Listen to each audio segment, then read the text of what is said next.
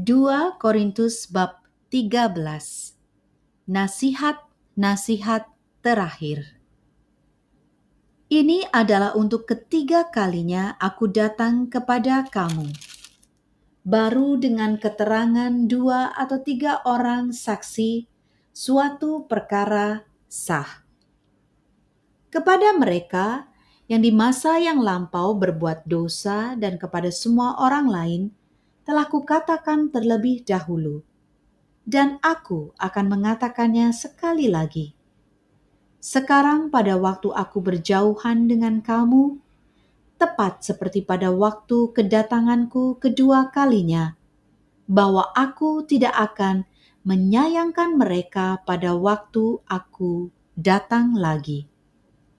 Karena kamu ingin suatu bukti bahwa Kristus berkata-kata dengan perantaraan aku, dan Ia tidak lemah terhadap kamu, melainkan berkuasa di tengah-tengah kamu.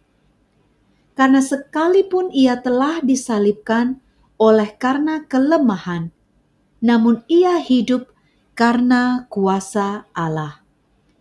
Memang kami adalah lemah di dalam Dia tetapi kami akan hidup bersama-sama dengan Dia untuk kamu, karena kuasa Allah. Ujilah dirimu sendiri, apakah kamu tetap tegak di dalam iman. Selidikilah dirimu, apakah kamu tidak yakin akan dirimu bahwa Kristus Yesus ada di dalam diri kamu? Sebab jika tidak demikian, kamu tidak tahan uji. Tetapi aku harap bahwa kamu tahu bahwa bukan kami yang tidak tahan uji.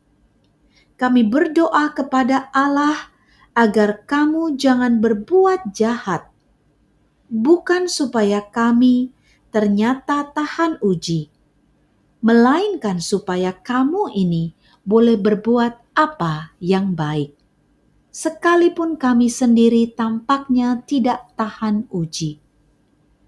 Karena kami tidak dapat berbuat apa-apa melawan kebenaran, yang dapat kami perbuat ialah untuk kebenaran.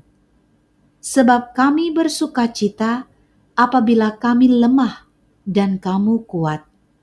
Dan inilah yang kami doakan, yaitu supaya kamu menjadi sempurna. Itulah sebabnya sekali ini aku menulis kepada kamu ketika aku berjauhan dengan kamu, supaya bila aku berada di tengah-tengah kamu, aku tidak terpaksa bertindak keras menurut kuasa yang dianugerahkan Tuhan kepadaku untuk membangun dan bukan untuk meruntuhkan. Salam. Akhirnya, saudara-saudaraku, bersukacitalah, usahakanlah dirimu supaya sempurna. Terimalah segala nasihatku. Sehati sepikirlah kamu, dan hiduplah dalam damai sejahtera. Maka Allah sumber kasih dan damai sejahtera akan menyertai kamu. Berilah salam seorang kepada yang lain dengan cium yang kudus. Salam dari semua orang kudus kepada kamu.